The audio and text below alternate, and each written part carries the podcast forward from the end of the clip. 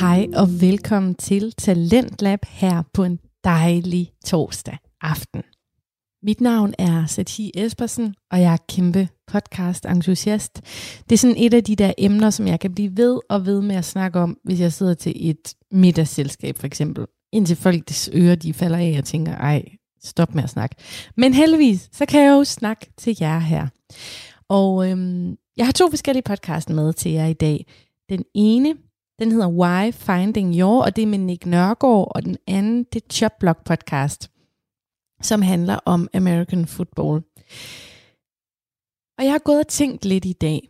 Jeg har tænkt over, hvad det egentlig er, der gør, at mennesker har lyst til at sætte sig ned foran en mikrofon, og så ligesom optage deres passion, eller det, de interesserer sig for, eller noget inden for deres fag, og sende det ud i et gratis feed, hvor alle kan lytte med.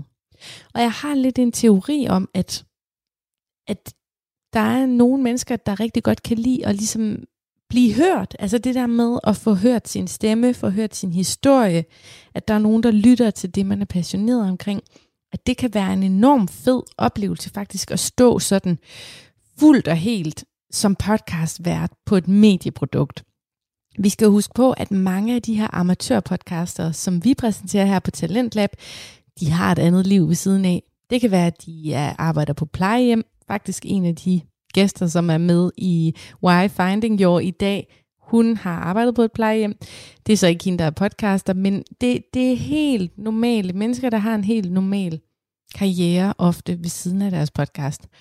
Og alligevel, så trækker de et hav af frivillige timer ud af deres uge, og ligesom lærer at klippe og redigere, og de får købt, købt udstyr. Måske laver de også en Instagram eller en Facebook-side for ligesom at få solgt den her podcast ud til nogen. Og jeg tror rigtig meget, det handler om, at det, det kan være enormt rart at få sin stemme hørt, og ligesom ja, med sit fulde udtryk som podcaster, stille sig ud på den store scene og sige, det er det her, jeg står for. Jeg går op i faldskærmsport, som for eksempel Skyhooked, som vi tit præsenterer, eller Dingbat og Datsun, jamen vi er uddannede lærere, så vi kan tale om alt muligt forskelligt, øh, uden et manuskript. Øh, altså, jeg tror virkelig, at mennesker, de vokser, når de får en platform, hvor de kan få lov til det. Og det er selvfølgelig ikke alle slags mennesker. Der er jo nok en fællesnævner blandt de her podcaster, som er, at man tør stille sig op, fordi der er nok også måske nogen introverte, eller nogen, der ikke kan lide at blive hørt på den måde i offentligheden, og det er helt fair, så skal man overhovedet heller ikke have en podcast.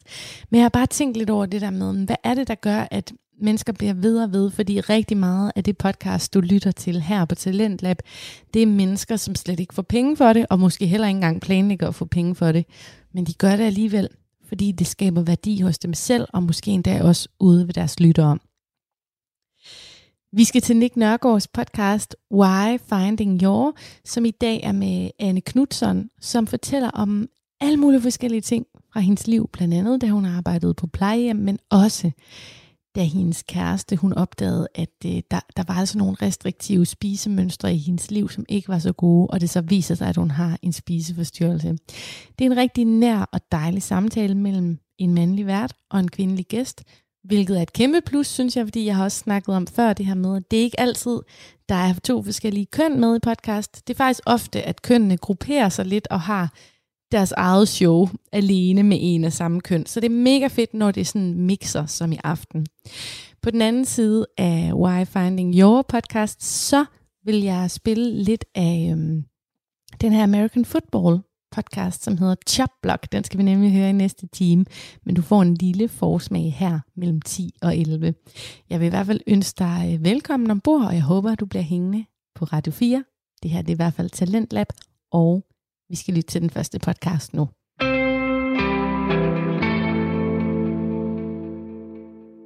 Velkommen til her, øh, til optagelsen og min kanal. Øh, jo, tak. Jeg har med at gøre en, øh, en fantastisk kvinde, som har været igennem en masse, og som øh, er parat på at dele ud af sine oplevelser og sin historie. Så det øh, glæder mig super meget til at, at grave ned i sammen med Anne her. Øh, Anne, hun er 25 år, lige om lidt, 24 år. Lige om lidt. Lige om lidt. Og øh, lige pt. så er du ledig, men har øh, arbejdet i hjemmeplejen, som du har arbejdet ved øh, ufaglært i tre år. Og lad os bare lige starte lidt øh, stille og roligt ud med det her med hjemmeplejen og det, du har arbejdet med. Er det øh, på et plejehjem, eller er det øh, ude blandt borgerne? Øh, jamen, øh, jeg har faktisk været både på, øh, på plejehjem og i hjemmeplejen. Okay. Øh, men jeg fandt faktisk ret hurtigt ud af, at plejehjem ikke var noget for mig. Øh, selvom at, at, det, at det, man tænker, at der er det rareste, øh, i stedet for at være udkørende hjemmepleje, fordi at man, man skal ud i alle slags lortevejr. Men, øh, men jeg fandt ud af, at jeg synes, det var meget rart at komme hjem, øh, hjem til dem i deres personlige hjem, og så også lige, når man, når man så er færdig et sted, så har man lige transporttiden til det næste sted til lige at, at sådan sunde sig selv. Øh, man har brug for det. Øh, jeg synes plejehjem, det var super kedeligt. Okay. så, øh, så jeg blev der i hjemmeplejen. Er det noget, ja. du sådan har taget med dig sådan, i forhold til at arbejde med sådan ældre borgere og sådan? Er der noget, du tænker sådan, okay, det her det var egentlig fedt at, øh, at få den her oplevelse, eller hvordan har det været sådan i, i hjemmeplejen? Jamen, altså man kan sige, øh, jeg arbejdede, jeg startede ud som, som sælger, øh, inden at jeg, øh, at jeg kom i hjemmeplejen. Og øh, hvad hedder det, sådan sideløbende med det, der var jeg bare tænder i weekenderne. Så jeg havde sådan et, altså et kæmpe øh, skift. Altså jeg kunne gå fra en vagt i hjemmeplejen, jeg kørte aftenvagt, og så skulle direkte ned på barn og være der resten af natten. Og et eller andet sted, så tror jeg faktisk, at, at mit, mit arbejde med, med ældre mennesker, det lærte mig at være en lille bitte smule mere tålmodig. Øh, også i, altså, i, mit, i mit videre arbejde og i mit privatliv også. Øh, altså, der har jeg, så har jeg bare lært om mig selv, at jeg er nok også en gammel sjæl. Jeg er nok lidt ældre, end jeg troede. Så, okay, men, fantastisk. Det er jo to vidt forskellige verdener. Sådan. Hvor længe stod du i bar så? Fuldstændig. Jamen, det gjorde jeg så. Øh, jeg fik jobbet øh, samtidig. Øh, og så, jamen, det, det, jamen, det gjorde jeg så indtil for, indtil 19. Øh, ja, så startede i, ja, det var så nok kun et år, at jeg var bare til noget siden af. Okay. Ja. Ah, men vildt nok alligevel, du har sådan jongleret lidt mellem de der to yderpunkter, kan man næsten kalde dem. Jamen det gjorde jeg, men jeg elskede det. Jeg elskede mm. det virkelig at komme. Sådan, der var så meget diversitet i det. Øh, elskede mit stille og roligt arbejde sammen med de ældre. Jeg, elsker, jeg har altid haft et tæt forhold til min egen bedsteforældre, især min mormor. Så det var meget naturligt for mig øh, at, at sådan bonde med dem. Øh, og det der med at altså, skulle hjælpe med, med al personlig pleje og så videre, det gjorde mig ingenting. Jeg synes kun, det var rart. Men så synes jeg også, efter, efter sådan otte timer, hvor man måske har haft nedkald med en hel masse afføring og øh, folk, der er faldet og sådan noget. Så synes mm. jeg fandme, det var dejligt at komme ned på baren, og så fik jeg nogle drinks nogle gange samtidig med, at jeg så servicerede folk, mm. og du, ligesom lige fandt tilbage til sådan mig og ja. min alder, og mit segment. ja, okay. Ja. Jamen, i forhold til hjemmeplejen, hvad, hvad fik dig egentlig til at tage spring sådan? Fordi at jeg kunne da forestille mig, hvis jeg selv skulle, så vil jeg da tænke sådan, puha, det der med, især nu nævner du afføring, det kan man jo ikke komme helt udenom, når man skal arbejde i hjemmeplejen. Hvad, hvad gjorde du der nogle tanker, inden du sådan øh, sagde, ved du hvad, det, det gør jeg bare? Det kan jeg faktisk ikke rigtig huske, øh, men jeg var nervøs for det der med, øh, i hvert fald personlig hygiejne, men det var faktisk ikke det, jeg tænkte mest over, det var tiden. Øh, fordi at man hører udelukkende. Man hører tit det der med, at der ikke er nok tid, og det er tid, tid, tid, tid, tid. Så jeg var mm. enormt bange for ikke at kunne altså, så skal man sige, opfylde de der tidsrammer, øh, som, men som jeg så fandt ud af, øh, egentlig ikke var så, øh, altså jeg har lyst til at sige alvorlige, som så mange får dem til at lyde. Der er mm. mangel på tid. Slet ikke det. Men, men øh, jeg fandt i hvert fald ud af, at at jeg behøvede ikke at, at, at, at være så stresset. Øhm, så, så det var det var rart. Jeg har fundet ud af, at der er masser af tid, også selvom at folk siger, at der ikke er tid. Okay, ja, spændende. Og Ja. fed refleksion alligevel. Fordi det er jo også en ting, man ser sådan, især i vores tid, kan man sige. Altså i vores hverdag, at jamen, altså, der er så mange, der siger, at jamen, de er så stresset. Jamen, nogle gange så er det måske også bare at kigge på, jamen, hvorfor er det, du er så stresset? Altså, så fed refleksion ja. i hvert fald. Lidt, Øh, hvad så i din fritid? Øh, hvad, hvad går den på?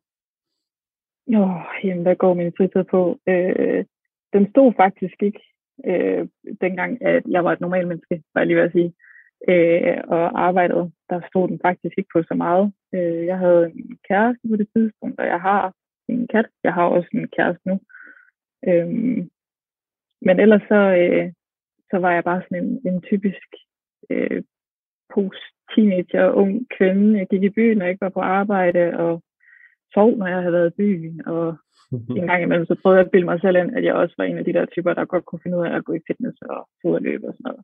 Øh, så det var egentlig det, min fritid gik mest ud på. Okay, ja. Ja, øh, det er Øh. jo kliché typisk. Har du så nogle sådan passioner eller hobbies, sådan, det her det er altid din go-to? Det er noget, du altid sådan falder tilbage på. For eksempel, ja, i hvert fald en af de ting, som jeg har bemærket meget, det er, at mange de er begyndt at strikke og sådan noget der. Det ved jeg ikke helt, om det er Ja. dig, men, øh, men om der er noget Øh, jeg andet. kunne engang. Ja, okay. Der Ja, kan man bare det, sige, ja. Min mormor, hun lærte mig det, men øh, jeg nåede aldrig længere end til ret og vrang. Så den der, Okay. den, jeg har så ikke tålmodighed nok til at, at være med det der og skulle nørkle og masker. Og, nej, nej, det kan jeg slet ikke. Nå, ja. Men øh, jeg tror, min, min go-to, det må være, altså det må være løb.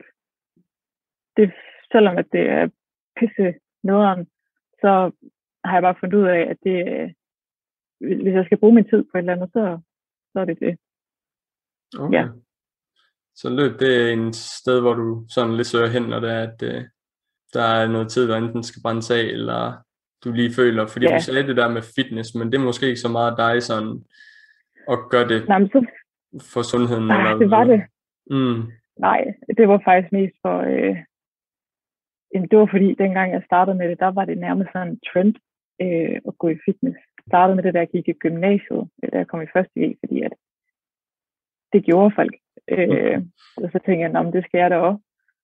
Øh, og jeg kunne godt lide det, og jeg blev ved med det, og har gjort det indtil, ja, indtil, hvornår har det så været, indtil 20 eller sådan noget, der tog jeg så ud og, og rejste. Øhm, men det er sådan en tilbagevendende ting styrketræning, men, men jeg har altid bare, tit så er jeg bare endt med at løbe med de der løbebånd, og så fandt jeg ud af, at jeg gider sgu ikke at betale 300 kroner i måneden for at tage derned og løbe, når jeg lige så godt bare kan tage ud. Nej, nej, men fair nok. Så, Hvis man finder ud af, at det, ja. det er det eneste, man har lyst til, så, så giver det god nok mening. ja, der. lige præcis. Okay, jamen øh, spændende. Jeg tænker, at øh, vi stille og roligt måske kan bevæge os øh, lige så stille hen i din historie. Øhm, som ikke er blevet nævnt endnu, så øh, har du arbejdet med noget spiseforstyrrelser. Øh, og øh, jeg tænker, om du måske vil uddybe den historie lidt. Hvor, hvor startede den, og sådan lidt, hvad, øh, hvad skete der i, i hvert fald i primært i starten af, af det her, øh, den her spiseforstyrrelse her? Jamen, øhm, jeg fik diagnosen bulimi. Det hedder jo så fint på latinsk bulimia nervosa. Øh, den fik jeg i september 19. Og for inden da, der havde jeg ligesom langsomt fra, fra 2019's begyndelse, og så ind til, til sensommeren, hvor jeg får min diagnose, der øh, skete der et eller andet ryg i min, øh, i min, i min kostvaner og i min adfærd sådan generelt. Jeg blev lige pludselig mere, øh, jeg blev lige pludselig mere restriktiv og firkantet og, og så helt vildt ustabil alligevel. Mm. Øhm, og det var egentlig ikke fordi, at øh, der som sådan skete noget i mit liv. Altså min kæreste og jeg var lige gået, altså min ekskæreste var lige gået fra hinanden, og jeg skulle til at, at, bygge en tilværelse selv. Jeg havde, ikke, jeg havde ikke prøvet at bo alene på det tidspunkt. Så jeg ligesom finde ud af, hvad, hvad er mit liv? Hvem er jeg? og Nala, min kat. Hvem er vi? Hvad gider vi? Øhm, og så møder jeg en fantastisk kvinde, øh, som jeg er stadigvæk kærester med i dag.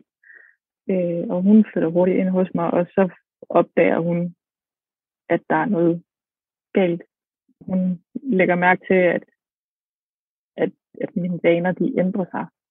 Øh, jeg fortæller hende i fortrolighed efter nogle måneder, hvor vi har været sammen, at jeg en gang imellem har problemer med at holde maden i mig. Altså jeg får simpelthen dårlig samvittighed, når jeg har spist et eller andet junk food, og har mm. gjort det sådan, har haft det svært med det sådan løbende igennem min teenageår, men det er aldrig noget, jeg har, undskyld, har praktiseret, øh, hvad skal man sige, fast.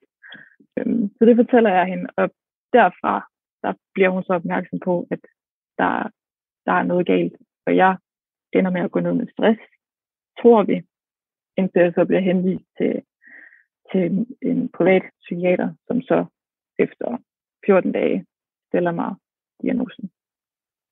Okay. Mærkede du selv noget til det i forhold til det her med, at du ændrede adfærd? Altså så du selv nogle signaler? Nu var det jo meget din kæreste, du siger, der, der gjorde dig opmærksom på det, eller hun var i hvert fald meget opmærksom på det.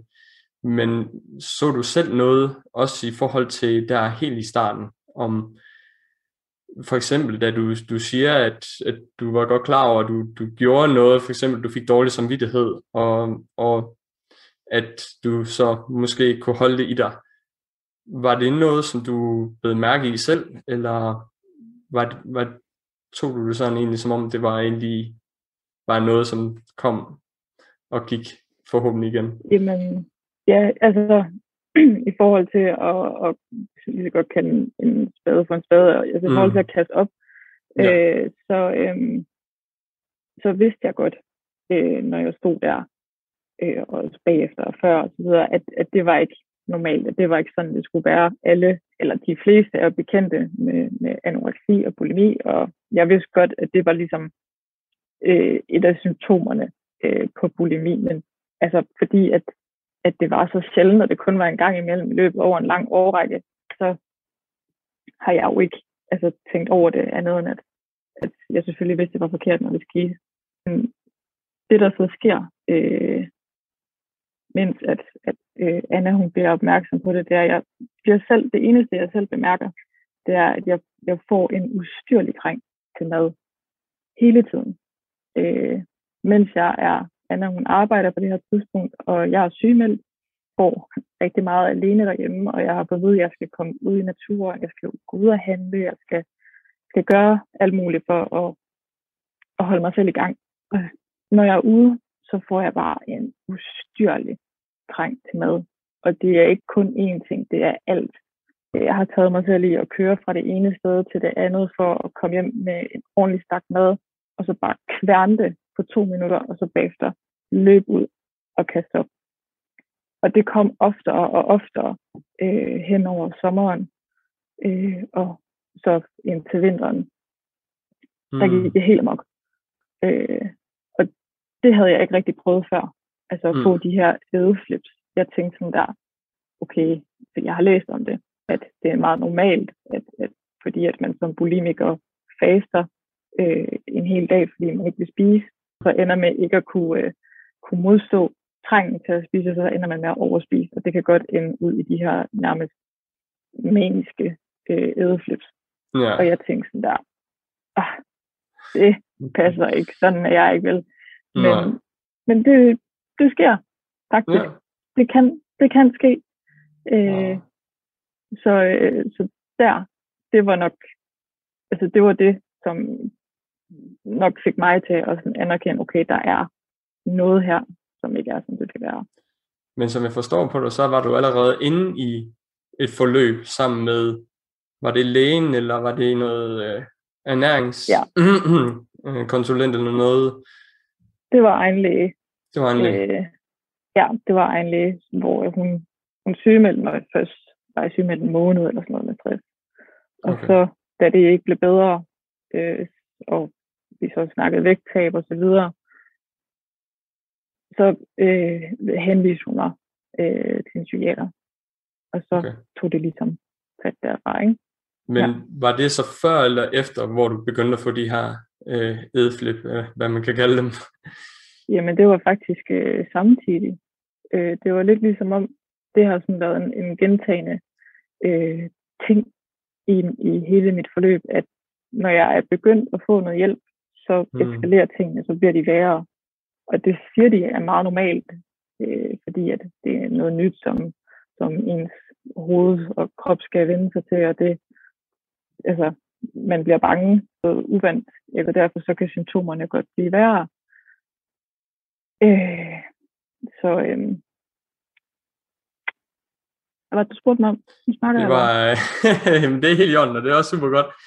Men det var bare i forhold til, jamen, hvorhen i forløbet begyndte du at få hjælp, og følte du egentlig, at den hjælp, du fik, var noget, som, som gav dig det, du, der skulle til for, at du sådan lige så stille kunne begynde at overvinde det, eller hvor, hvor var vendepunktet, og så hvad var det så, der begyndte at gå godt i forhold til, at du siger, at det hele det eskalerede til det dårlige, jamen, hvornår begyndte vi så at gå den rigtige vej?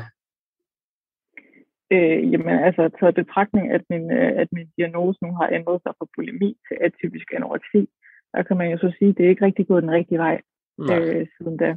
I hvert fald ikke ifølge fagfolk. Øh, jeg har hele vejen igennem haft enormt svært ved at anerkende det faktum, at jeg er syg. Det kommer og går sådan lidt fra dag til dag, eller fra time til time, at jeg godt kan anerkende, at jeg er syg, og at jeg ikke er syg. Så på, da jeg starter ved min psykiater, øh, som jeg er meget, øh, hvad hedder sådan noget, det, det er ikke, øh, jeg er ikke fan af det, du ved, jeg prøver at slippe udenom, og, øh, og tænker, at det, det er ikke for mig. Mm. Men jeg gør det for, for Annas skyld. Og ja, jeg gør det for hendes skyld faktisk. Og oplever, at, at okay, måske er der noget om snakken, fordi hun, hun øh, udskriver en recept på nogle piller, fluoxetine, mm. som jeg skal starte på, fordi at det øh, stimulerer øh, serotonin op i hjernen, som er noget ja. af det, der, der hvad hedder det, øh, får os, øh, altså det, det, serotonin, den kan være med til at, at forhindre de her øh, ædeflips, fordi du, serotonin, det, det vil være og lykke. Og, øh, og der oplever jeg, øh, at det faktisk hjælper at jeg ikke får de her flips mere, så okay, måske er der noget galt. Og så fortsætter jeg jo egentlig bare med, med samtale-terapi, og jeg synes, det hjælper. Det synes min omgangskreds ikke. Okay. Øh, Hvorfor synes ja. de ikke det i forhold til, at du selv mærker, at øh, er der noget, de ser, som der måske ikke er noget, som man selv lige ser, Øh, selvom man føler, at man har det godt, jamen, så kan det godt være, at de ser et eller andet, hvor man tænker sådan, okay, hvad er det egentlig lige præcis, de får øje på, som jeg ikke lige ser? Ja, lige præcis. Øhm, og jeg tror, at det de ser, det, eller det som, altså Anna, hun er mit, mit nærmeste menneske, vi bor sammen.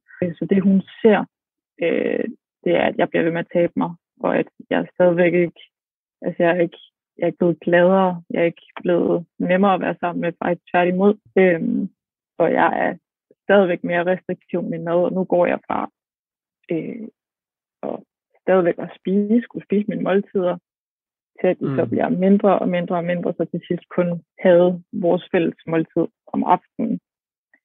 Og, og det er så sådan noget, hun ser. Og mine forældre, det er sådan noget med, at når jeg er hjemme hos dem, så du plejer da at spise det her, og hvorfor kan du ikke det, og så videre. Okay. Så videre ikke? Yeah. Men samtidig med alt det her, der foregår det her stalking også, så det påvirker enormt meget, altså hele, hele min, min, øh, min eksistens. Øh, så det havde også virkelig meget at, at sige i forhold til appetit. Så du bliver jo man kan næsten sige, man, man har ekstra vægt over skuldrene hele tiden, så man skal jo gå og, og bære på endnu mere, end hvad man lige selv kan, kan holde til. Øh, og hvis man er et ikke så heldigt sted, øh, et, et dårligt sted, øh, vil nogen nok sige, jamen så, øh, så er det ikke lige det, man har brug for. Men Nej. lykkes det der så at komme, komme helt af med det, I flyttede måske væk til et andet sted, eller hvordan? Øh... Jamen, øh, jeg ved faktisk ikke, om det lykkedes mig at slippe af med det endnu. Øh, sidste kontaktforsøg var i maj 20, så vi, altså, blevet snart et år. Ja. Men, men, øh, men jeg, jeg ved stadigvæk ikke, om, om det foregår, fordi jeg blev, jeg blev hvad hedder det, stalket via mit Apple-ID af en eller anden årsag, og på en eller anden måde havde de fået adgang til mit Apple-ID, så de, altså, ens mm. telefon af, af ens liv, alt ligger der. Altså, yeah, yeah. Øhm, så der var ikke noget, jeg kunne gøre, som de ikke vidste. Øhm, og jeg anede ikke før langt hen i forløbet, at de faktisk, at det var derfor, at de, de vidste så meget om mig hele tiden, og hvor jeg var, og så videre, så videre. Øhm, så at kontaktforsøgene er stoppet, det er, det er rart. ja. men, men tanken om, at jeg ikke, altså på trods af, at jeg har skiftet mail og øh, ændret koder på sociale medier og så videre, så ved jeg stadigvæk ikke, om, altså om de har knækket det. Vel? Øh, fordi det lykkedes dem jo en gang, og jeg aner ikke, hvordan. Så de kan jo lige så godt gøre det igen. Hvordan har du det så med det hele, altså og med uvidstheden? Påvirker det dig? Sådan? Øh, ja, øh, det lever jeg med hver dag, øh, og har gjort det lige siden det startede. Øh, jeg har gået i et øh, individuelt forløb på Stand Stalking Center, som jeg har været meget glad for. Øh, og der fik jeg at vide, at jeg skulle, øh, hvad hedder noget, jeg skulle eksponere mig selv øh, for den her frygt, at jeg skulle, altså jeg skulle, for, jeg skulle bare blive ved med at bruge min telefon, og jeg skulle ikke være bange for at skrive min adresse øh, til folk og sådan noget. Øh, men det er fandme lettere sagt end gjort. Øh, jeg er ja, stadigvæk, øh, hver gang at jeg øh, skriver min adresse til folk, eller min mailadresse, eller et eller andet, nogle personlige oplysninger, så skynder jeg mig at slette dem igen. Lige så snart de selv sletter jeg. Og jeg mm. ved ikke engang, om det er hurtigt nok. Og nogle gange så vågner jeg op om natten og tænker, fuck, jeg glemte at slette det her. Ikke? Øhm, så jeg lever med det som sådan en, sådan en vane. Altså ligesom at, et, altså at du ved, man går bare ud og tømmer opvaskeren, fordi du ved, det gør ens hjerne bare, det siger man, det skal jeg, eller sådan, for mig der er det også bare blevet, altså, en, en integreret del af min hverdag, at jeg er så påpasselig med min telefon, og at jeg øh, ikke går ud om aftenen uden Anna, og at jeg konsekvent, altså jeg ved, at jeg, jeg ved, at jeg bliver forfulgt, men det er der ikke nogen andre, der ved. Men, mm. øh, så, så altså, jeg, jeg lever, øh, jeg lever et, et virkelig nederen post-stalking liv. Har du ja. fået nogle værktøjer eller noget til sådan at at hjælpe dig sådan videre med det. Nu, nu nævner du det med, øh, med den forening, som der går ind og siger, at jamen, du skal egentlig prøve at leve så normalt et liv som muligt, er jo basically det, de siger. Men ja. har du fået nogle altså sådan konkrete værktøjer til, hvordan man stille og roligt kan få stabiliseret sin, sin hverdag, så man måske kan komme altså med små museskridt væk fra øh, den hverdag, som man, man går i, så, man, så du netop ikke det her har det her i baghovedet mere, men måske faktisk kan komme, måske aldrig 100% af med det, men hvem siger ikke, at man kan komme 80% af med det, så du måske ikke har et nederen pos øh, stalking liv, altså fordi jeg kunne ikke engang forestille mig, hvor forfærdeligt det må være at leve med en frygt for, at der er nogen, der kigger ind over skulderen hele tiden. Altså, øh, så i stedet for måske ja, få nogle værktøjer, der så siger, jamen, det kan godt være, at de er der, men nu er jeg enten blevet stærkere, eller jeg har i hvert fald lært at håndtere øh, den, den følelse, det, det giver mig. Har du fået ja. sådan nogle? Ja, altså om jeg har fået nogle konkrete redskaber, det ved jeg sgu ikke. Øh, det har jeg garanteret, men jeg husker det ikke så godt. Øh, men en stor del af min samtaleterapi, den gik ud på at få det bearbejdet. Altså få snakket om det, øh, hvad der skete. Fordi jeg gik enormt meget med det alene. Fordi der var ikke nogen, der troede på mig. Øh, da, jeg, da jeg sagde til dem, at jeg havde set den samme bil køre forbi mig fire gange, mens jeg var ude at løbe, og at min telefon gjorde underlige ting, og at, du ved, at jeg følte, at, at der var nogen. Og sådan, der var ikke nogen, der troede på mig. Der var ikke nogen, der troede på, øh, at altså, de ting, der blev skrevet til mig, og at der blev ringet til mig, at det var noget. Vel? Øhm, så derfor så gik jeg med det selv, og jeg, jeg løj også omkring det øh, for min familie, og også for Anna og for mine venner. Øh, så mit, mit forløb øh, hos Dansk Stalking Center gik rigtig meget ud på at få sagt sandheden. Øh, og det var ligesom, det var, det var det, jeg skulle gøre, fik jeg ved, jeg skulle tale om det. Det er nok et redskab, jeg har fået. Det er, mm. at jeg skal ikke være bange for at, at indvige andre mennesker i det. Mm. Øh, selvom at, altså fordi jeg stoler ikke på, at andre mennesker forstår det. Det gør, det gør man jo ikke. Altså, jeg tror ikke, mm. det, altså, før jeg selv blev strukket, der gik jeg da ikke sådan, der tænkte øh, hverken en gang om året, eller flere gange om året, eller hvad andet år, at der er nogle mennesker, der, der render rundt og bliver stalket, vel, og, og hvordan de lever med det, det tænker man ikke over, før at, at man selv oplever det. Voldtægt og mor og sådan noget, det, det er ret common altså, i medierne, og der bliver der er sindssygt meget fokus på det, fordi at, at man er så uenig med straffemålingen, og at voldtægter de går op, og så er der så mange og så mange mor, og sådan, det, du ved, det er mm. meget det er meget aktuelt hele tiden, og stalking, det er så ukendt et fænomen endnu i Danmark, at der er ikke, altså, der er ikke særlig mange, der ved, hvad de skal gøre, når det mm. sker.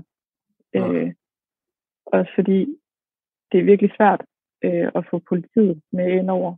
Der skal virkelig meget til, for at de gider at reagere på det. Øhm, så jeg, jeg skulle arbejde med, og skal fortsat arbejde med, at kunne tale øh, 100% ærligt om, hvad det var, der skete, og hvorfor at det skete. Og mm. det har jeg stadigvæk svært med. Okay. Så synes jeg, det er virkelig måde, at du så stiller op på interview her, og vil åbne dig på den her måde her. Det øh, kan jeg da kun anerkende, at det, det er jo helt vildt. Altså, det er super fedt. Øhm, men i forhold til, til, hvis det så er, at man siger, jamen, nu har der jo gået lang tid fra, altså lang tid, fordi altså mm.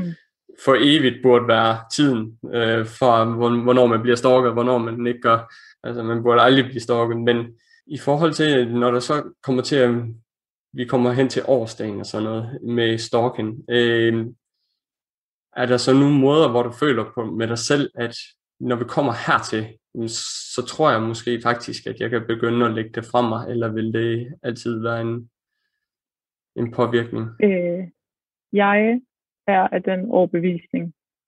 Øh, lige her, der er jeg sådan en pladset af halvt tom type. Øh, jeg tror, jeg har ikke troen på, at jeg nogensinde kommer til at leve som før, da jeg blev stoppet. Jeg kan slet ikke, jeg tror, det er meget normalt for alle mennesker, der har været udsat for et eller andet, øh, en eller anden form for psykisk vold, at de ikke kan huske, hvordan de levede før.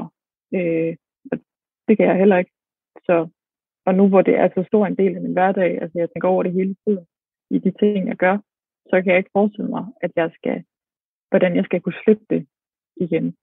Øh, jeg, jeg går, altså jeg går lidt og, og venter på, på årsdagen for, at øh, for det sidste kontaktforsøg, og har egentlig tænkt, at måske at jeg kunne få lidt mere ro på, øh, fordi der var gået, så var der gået et år, men det ligger bare hele tiden i baghovedet, at jeg ikke vidste, og jeg stadigvæk ikke ved, hvor lang tid for enden, at de kontakter mig, hvor længe de har overvåget mig, øh, så jeg så bliver bevidst om det. Så det, det er en frygt, som jeg, som jeg kommer til at dele med for evigt, føler jeg. Ja. Men det er så det, som jeg skal, jeg skal lære, at, at, det, at det, det, kan, det kan jeg godt komme til at leve uden. Det er et valg, jeg selv skal tage. Jeg skal mm. tage et valg om, om jeg vil leve i frygt eller ej. Og sådan som jeg ser det, så, øh, så lever jeg jo bare i faktum.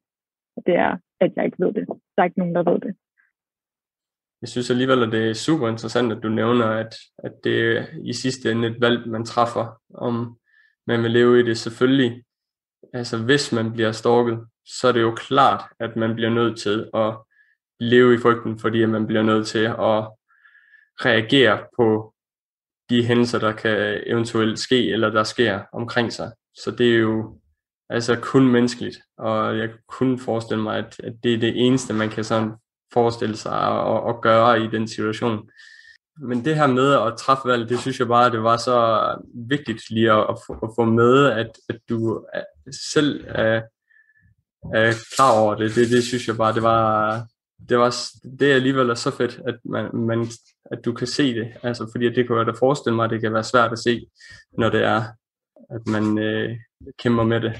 Ja, øh, jeg, kan, jeg kan totalt godt øh, se øh, teorien om, at, at, at det er ens, at det er, det er et valg, man selv træffer. Mm. Men jeg kan godt se logikken i det, øh, mm. og at, at det er sådan, at mange mennesker, nok de fleste, øh, forsøger at gøre, men, men det virker det virker simpelthen for mig som altså, det skøreste, fordi altså, jeg synes ikke, at det er, altså, jeg kan da godt sige, okay, nu tager jeg et valg om, at jeg ikke gider at leve i frygt, men, men det, det, ja, jeg, har, det, jeg, jeg tror ikke på det. Jeg mm. tror ikke på, at jeg kan, det er nok, jeg mangler nok troen. Det er nok der, den ligger. Jeg kan sagtens sige, okay, nu tager jeg det her valg, men, men jeg, jeg tror ikke selv på det. Så, Nej. Så, så giver det ingen mening. Nej. Hvis man ikke selv jeg, har jeg, overbevist sig selv. Nej, lige præcis. Jeg, der, der er jeg helt vildt sort-hvid. Øh, fordi at, at jeg har været så øh, uvidende i det. Det er det, jeg vender tilbage til hele tiden. Jeg, jeg aner ikke, hvor lang tid noget det stod på, og hvordan og hvorledes. Øh, eller hvor de... Altså, det var først flere måneder inde i forløbet, at jeg finder ud af, at de har adgang til min telefon. Øh, så derfor så den der uvidshed, den sidder bare i mig. Og jeg mm. er totalt ops på den.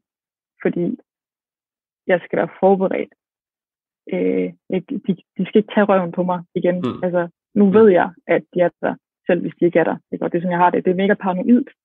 Øh, og sådan, det får jeg ved, og det kan jeg godt, jeg, jeg kan godt gå hen og blive lidt skør af det, og gå rundt og være paranoid hele tiden. Men, men det, er, jamen, det er min coping øh, mekanisme, men den er så nok ikke helt så sund. Det er jeg så også godt klar over. Men, men jeg har det bare sådan, at jeg vil, jeg vil hellere, øh, der vil jeg sgu nok hellere tage, tage soverne på forskud, hvis så er jeg forberedt på dem.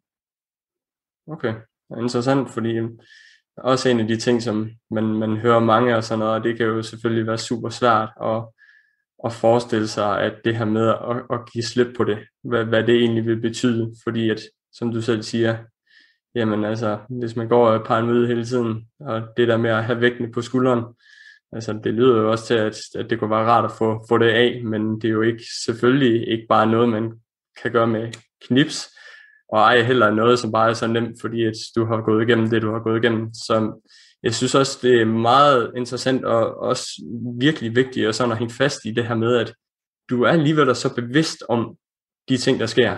Altså, så det er super interessant sådan at høre, at, at selvom at du har gået igennem det her, og du stadigvæk har noget, der påvirker, så er du stadigvæk også bevidst om, at det, at det faktisk er noget, som påvirker på grund af det, der er sket, men at det også er noget, som du, altså, du vælger jo alligevel selv at, at holde fast i det, kun på grund af, at du skal være klar på, hvis det er, at der lige pludselig viser sig. Men ja, så i forhold til, øh, tænker lige at, at skifte over til, til det her med, med spiseforstyrrelsen igen, fordi jeg synes også, det er vigtigt lige at holde fast i, der, der sker godt nok meget på, på relativt kort tid, er det så noget, der er blevet koblet sammen med det her, øh, sammen med det her stalking her? Er det noget, du selv har gjort dig nogle tanker omkring? I forhold til det her med, at, at det har været en påvirkning? At det har, det har været noget, som måske kunne have accelereret det, eller noget, som har gjort, at det har været svært at slippe det, eller er der nogen, der har nævnt noget, eller har du selv gjort dig nogle tanker omkring spiseforstyrrelsen i alt det her? Ja, altså det er helt, det er helt 100, at, at, at stalking øh, påvirker øh, min spiseforstyrrelse enormt mm. meget. Øh, jeg taber på relativt kort tid øh, 10 kilo, øh, imens det her det foregår. Fordi at jeg, altså jeg, det, det påvirker øh, alt i dit mm. system. Ja, så altså jeg ved ikke om, hvis ikke at stalking havde fundet sted, om hvordan det så havde, havde set ud i dag, det kan jeg jo sådan set kun gisne om, men, men, men det, det gør et eller andet, øh, både sådan rent, hvad skal man sige, det, det er naturligt, når vi bliver udsat for noget, som, som er så psykisk øh, hårdt. Det går ud over, øh, går ud over mange ting, såsom appetitten. Øh, så, så det var jo sådan set meget naturligt, synes jeg. Det var nok ikke så godt kombineret med min, med min livsstil øh, samtidig. Okay, så du mener ikke, at det, det er kun at det, der har været sådan faktoren, der har gjort, at, at du er kommet ud i, i forløbet med spiseforstyrrelsen? Nej, jeg tror, øh, jeg tror måske, at stalking har været, været et, et, nok et stort øh, springbræt til, at jeg går fra, fra bulimi til, til anoreksi, atypisk anoreksi. Øh, det, det tror jeg, fordi at alting ændrede sig øh, i, i mig og for mig øh, i det forløb og post. Fordi ens liv er bare ikke det samme mere. Øh, så, så jeg tror, at jeg tror, at det har meget at sige om, at jeg stadigvæk øh, er syg. Det tror jeg. Øh, og så kombineret med, altså, at jeg i forvejen har altså, et skrøbesind. Altså, jeg var jo syg inden, kan man sige. Øh, så det har jo bare, altså, det har bare ødelagt endnu mere. Mm, altså syg øh, før øh, spiseforstyrrelsen, før eller, eller før stalking? Nej, før. Okay. Ja. Ja, okay. Det er altså virkelig tunge ting, og jeg kan jo godt høre, at der stadigvæk er noget at, at kæmpe med. Men alligevel så synes jeg også, at det kunne være super interessant sådan at høre lidt, lidt dybere omkring, jamen, hvad for nogle værdier du dyrker, og hvad, hvad du er sådan ud over din, din spiseforstyrrelse og din stalking. Så jeg tænker på, om det måske kunne være interessant sådan, at, og fordi at jeg vil selvfølgelig også respektere din tid, og, og heller ikke ønske, at den her den bliver for lang, fordi at det her det er jo en fantastisk video, der helt sikkert kan åbne øjnene op for folk, som måske sidder i samme øh, udfordringer.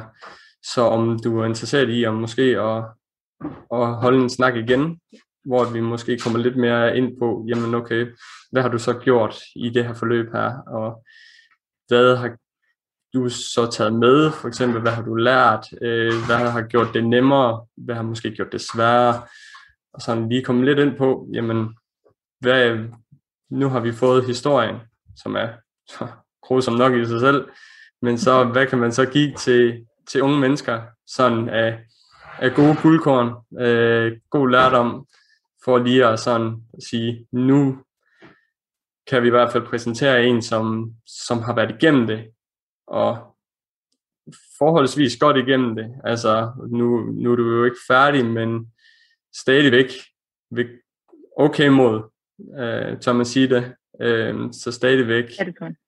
Ja, perfekt. Så hvis du øh, har tid og lyst, så, så tænker jeg, at øh, vi skulle prøve at, at holde et, øh, en samtale igen inden for kort tid, og så øh, prøve at, at grave lidt dybere i, jamen, hvem er du egentlig sådan uden for alle dine kæmpe udfordringer, og hvad har du lært, og alt det. Ja, jamen, øh, jeg er frisk. Fedt. Jamen, øh, super. Men så tænker jeg, at øh, vi næsten skal lade det være ved det for i dag. Og så øh, må vi lige aftale, hvornår vi kan. Ja, lige præcis. Så kommer alt det gode der næste gang. ja, det lover jeg, det lover jeg. Perfekt. Jamen, øh, tusind tak for det herinde. Du lytter til The Jobblock Podcast. Podcasten, der tager jeg i hånden og fører jer gennem elefantjagten. Til tider set for nogle meget farvede fanbriller.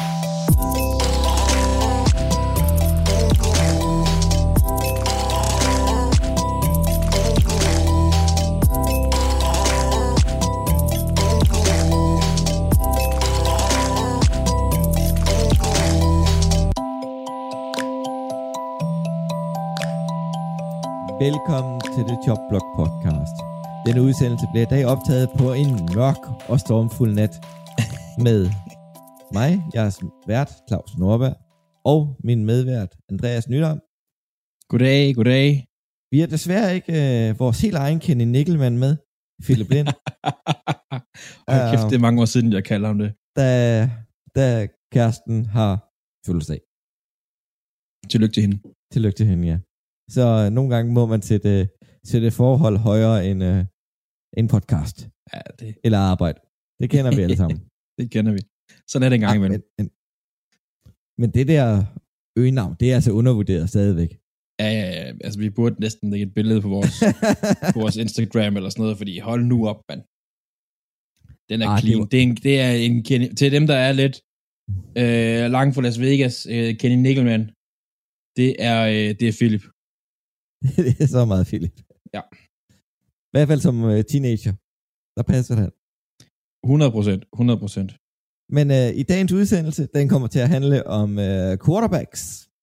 Det er den øh, sidste skill position i vores øh, positions specials. Andreas, øh, hvordan har du det med quarterbacks? lidt ambivalent. Øhm, og det er ikke fordi, at, som jeg nu har sagt, alle vores spe- specials ser, at jeg er jo en, en forsvarstype, men, men jeg er også øh, så klog at holde med et hold, Baltimore, som aldrig rigtig har haft en, øh, en god quarterback. Vi har jo så en MVP quarterback nu, øhm, men øh, så det, det er lidt, øh, behøver man en god quarterback? Det synes jeg måske ikke altid, man gør. Men øh, ej, det, det tror jeg nok, historien ligesom har vist. Det gør man nok.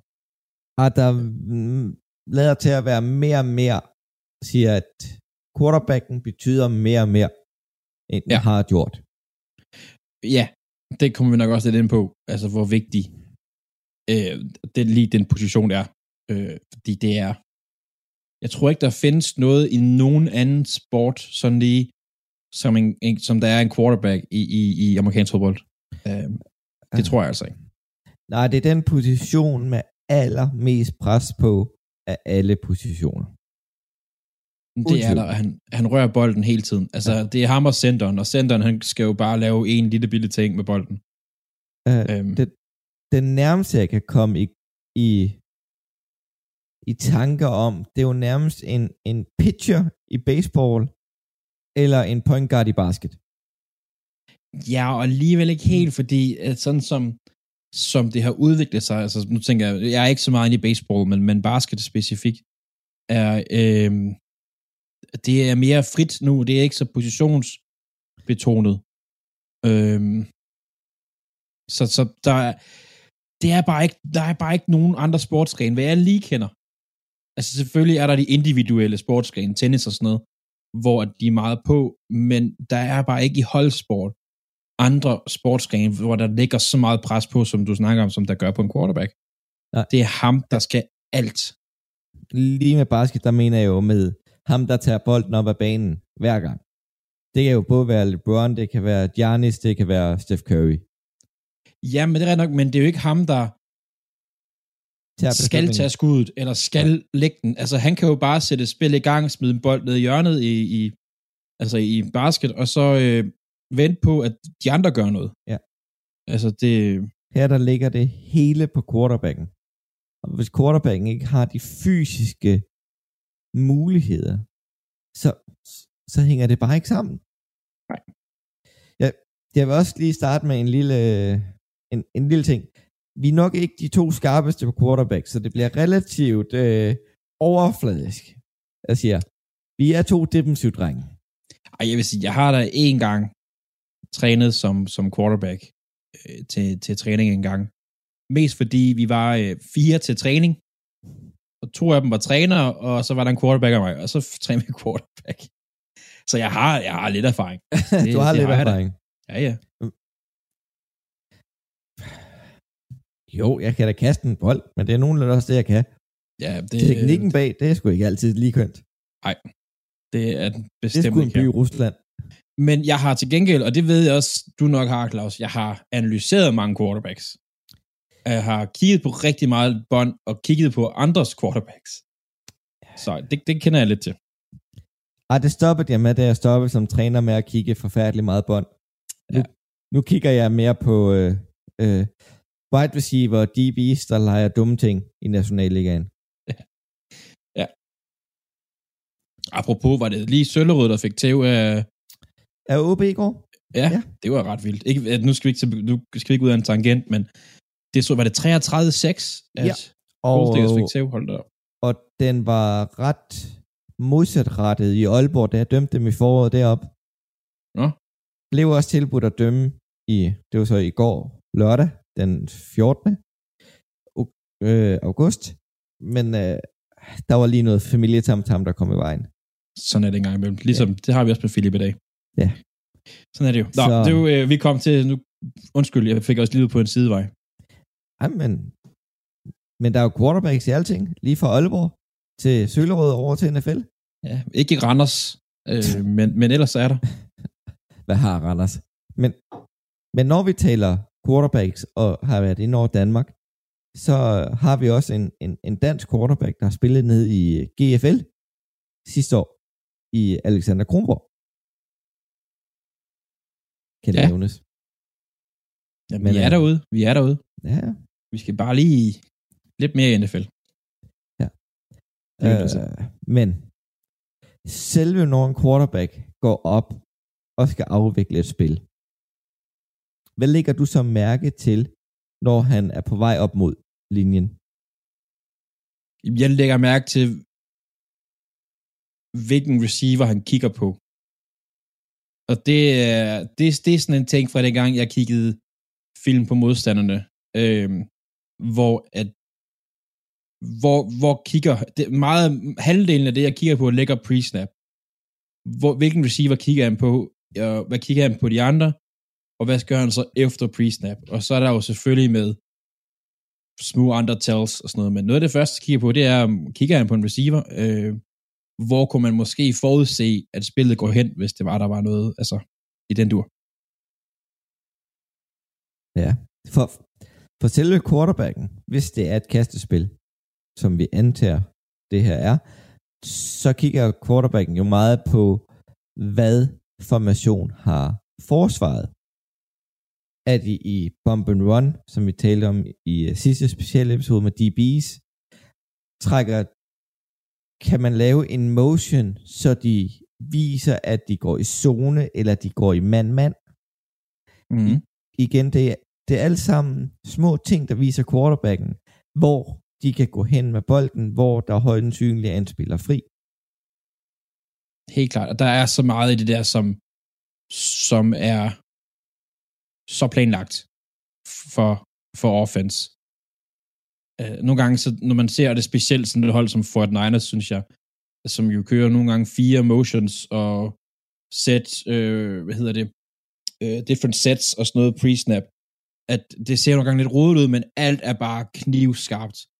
Og halvdelen af gangene, så er det for, ikke at de skal gøre noget for dem selv, men for at, som du siger, enten at se, hvad laver forsvaret, eller for at forvirre forsvaret på en eller anden måde. Og som sige, få forsvaret til at gå ud af det, som de havde for, for, forsøgt at sætte op inden snappet, altså, hvis du forstår. Det handler om at prøve at fuck masser op også. Ja, I, i, igen, både for at fuck forsvaret op, undskyld vores sprog en gang imellem, men, men også at sige, at forsvaret ikke tager røven på dem. Mm-hmm.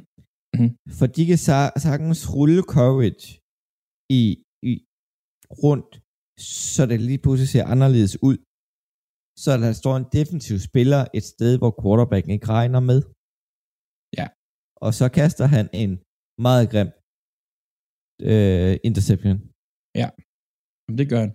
Og, og tit for quarterbacken, altså, hvis han bare ved, om det er zone eller mand-mand, han står overfor, basically. Det, det er jo en kæmpe, kæmpe hjælp for ham. Det her er Andreas og Claus, som står bag podcasten Jobblog, som du lige har fået lov til at få 10 minutter af. Og jeg skal nok sende resten af episoden om quarterbacks her på den anden side af nyhederne. Før Jobblog podcast, der lyttede vi til Volume podcast med Mikkel Jespersen og Sebastian Volter.